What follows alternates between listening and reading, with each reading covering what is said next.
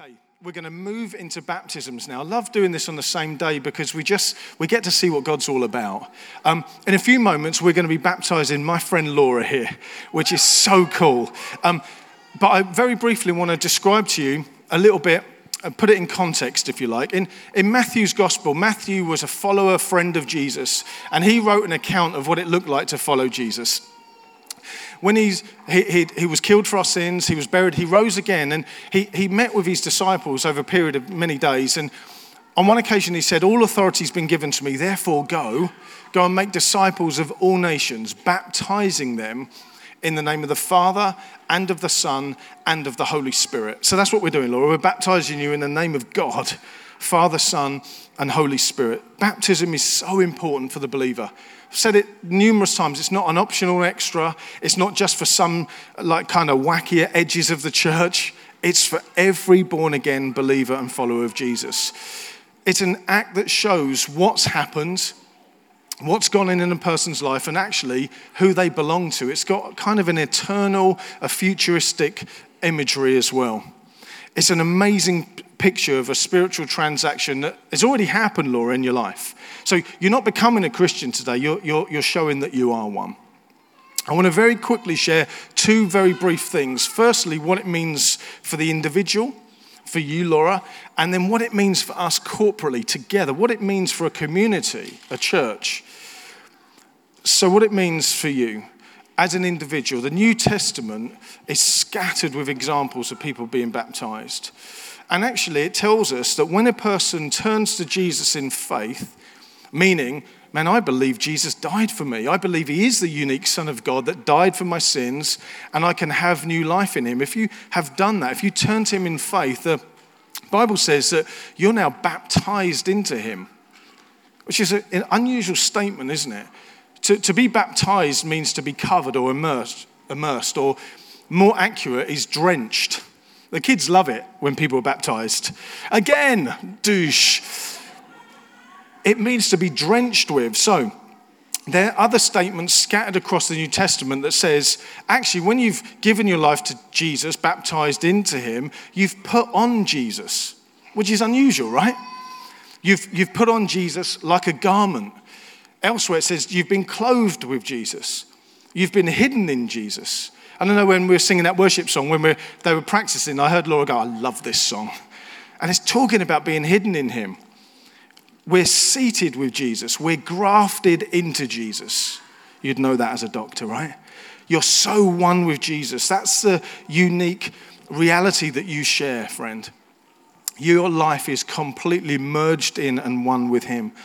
It's a supernatural and an eternal transaction that's taken place. There's been a death, a burial, and a resurrection. This is what the Bible tells us in Galatians 2:20. The writer Paul says, "I've been crucified with Christ. I no longer live, but Jesus Christ lives in me." It's a profound. Think about that for you, friend. If you know Jesus, you've been crucified with him. You no longer live, but he lives in you. 2 Corinthians 5:17 says, "If anyone is in Christ, they're a brand new creature. The old is gone, the new has come." We looked at that last week. So, the act, in just a few moments, you're going to walk up these stairs gingerly. You're going to get in that tub, kind of like, oh, this is going to be strange. But the act of getting in the tub, it's not just weird, it's, it's effectively saying, goodbye, old life. This happened the moment I turned to him, but actually, my life is now completely hidden. I've repented, I've turned from my own ways, and I've turned to Jesus. When you go under the water, Laura, it says it's like a grave. The, the waters are burying that old life. It's happened, but this is a public demonstration. And when you come up out of the water, and we give much more than a golf clap to you, this shows that you now have resurrected life now, and in the future, you're going to get a brand new body. You're going to have resurrected new life forever. So, Laura, this is huge. It's massive. Today, you are nailing your stake in the ground, your colors to the mast, and you're saying, Before us all, don't want to make you nervous, don't look back yet. Before us all, as for me, Laura, I believe in Jesus. I'm going to follow him for the rest of my days. My life is hidden in his. And lastly, this is what it means for us as a church community because it's not just about us turning up and going, man, I did that once so I've just turned up to watch someone else do it. Now, this is profound for all of us Because it's a continual reminder. When you get baptized, I remember when I was baptized and what it stood for. Galatians 3:28. This is the, the reality for us as a family. It says there is neither Jew nor Greek, slave nor free, male nor female. We are all one in Jesus. 1 Corinthians 12 says, For we were all baptized by one Spirit into one body. Ephesians 4 there is one body, one spirit, just as you were called to one hope when you, call, when you were called. There's one Lord, one faith, one baptism, one God and Father of all, who is over all and through all and in all. This is what I want us to see, friends. That somehow, supernaturally today, we witness what this oneness in Jesus looks like. There's no prejudice in the kingdom. There's no hierarchy system. There's diversity, there's difference, there's variety. But you know, do you know what? There's an amazing oneness of what's happening today. Somehow we've been baptized together as brother and sister, brothers and sisters, into one Lord, Jesus. And this is what baptism shows us that we all share in it. Do you know there's no hierarchy? I don't know how you feel here this morning, but there's no first, second, third, fourth, fifth, sixth class citizen in the kingdom. You are just as important as me, and I am just as important as you. We are equally loved and valued by this incredible Father in heaven. And you know what? His love has brought down every barrier. That's what it says in the Bible. That every, every barrier that separated tribes, that separated people groups, has been brought down in Jesus. That's why I love the church, man.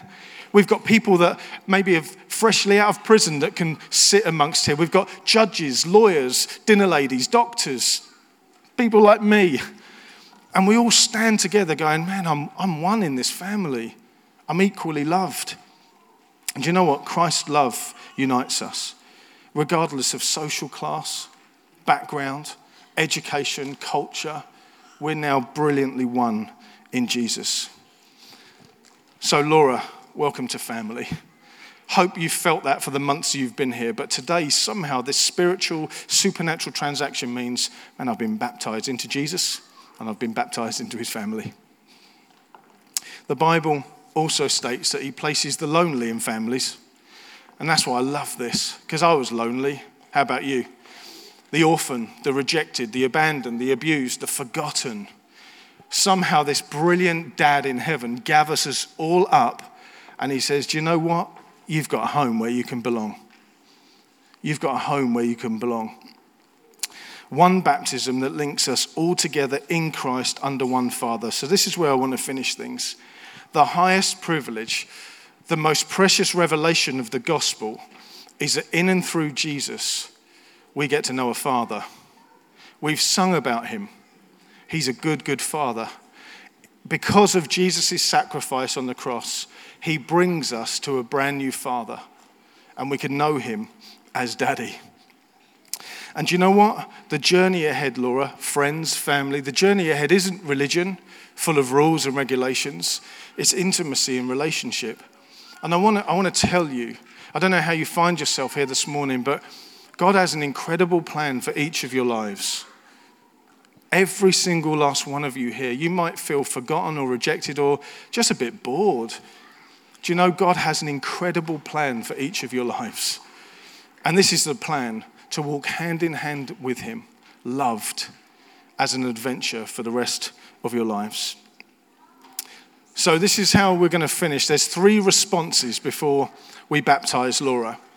Response number one Laura, for you, this is a point of reference, I guess from here on out, tomorrow, the next day, the next day, the next day, keep thinking, man, that was when I was baptized. That day meant that was a symbol in front of my family and friends, a public demonstration that said, man, I'm so one with Jesus and I'm so one with his family. That's response number one. Response number two family and friends, church community. Again, I've referred to it. This can be a reference point for you as well, where you go, yeah, I was baptized. So I pray that there'd be a fresh joy. Even when you watch Laura get dunked in the tub, you're going to go, Yeah, I am one with Jesus, eternally one with him. I will never be separated from him, and I'm one with his family, the church. And lastly, family, friends visiting. Maybe you're here for the first time. Maybe you've been coming for months. Maybe you're here and you think, it's random. It's not random that you're here. You can know Jesus this morning. We don't have to hype it. We don't have to put some sort of funny music on in the background. You can just know him right now, this morning. You can, you can hear the songs that's been sung. You can, you can feel a presence that's amongst us. That's what I felt when I first walked into a church community like this. It was like, man, there's someone here. There's something here. But you can know him. You can know a oneness with Jesus this morning and a oneness with his family. I just want to invite everyone just to close your eyes just for a moment. And I'm going to finish with a very simple prayer. And if you'd like to pray this for the first time, you can. I'm not going to ask anyone to stand. Just pray it in your heart. You can pray it out loud. You can shout it if you like. But if you want to accept Christ as Savior, if you want to be one with Him today, then just repeat after me Jesus, I believe that you're God. Jesus, I believe that you love me. Jesus, I believe you died upon a cross for all of my sin. I believe you were buried, and I believe you've risen again in brand new life, and I can have new life in you. Thank you that you forgive me. Thank you that you love me. And thank you that you make me brand new. So today, Jesus, I choose to turn from my ways and I turn to you as my Savior, my Lord, and my incredible best friend. Amen. If you prayed that this morning, welcome to family. Come chat to me afterwards. Love to tell you what you need to do from here. From here, we're going to baptize you, Laura. So I want to invite Laura up and Em back up onto the stage. Why don't you give her a hand?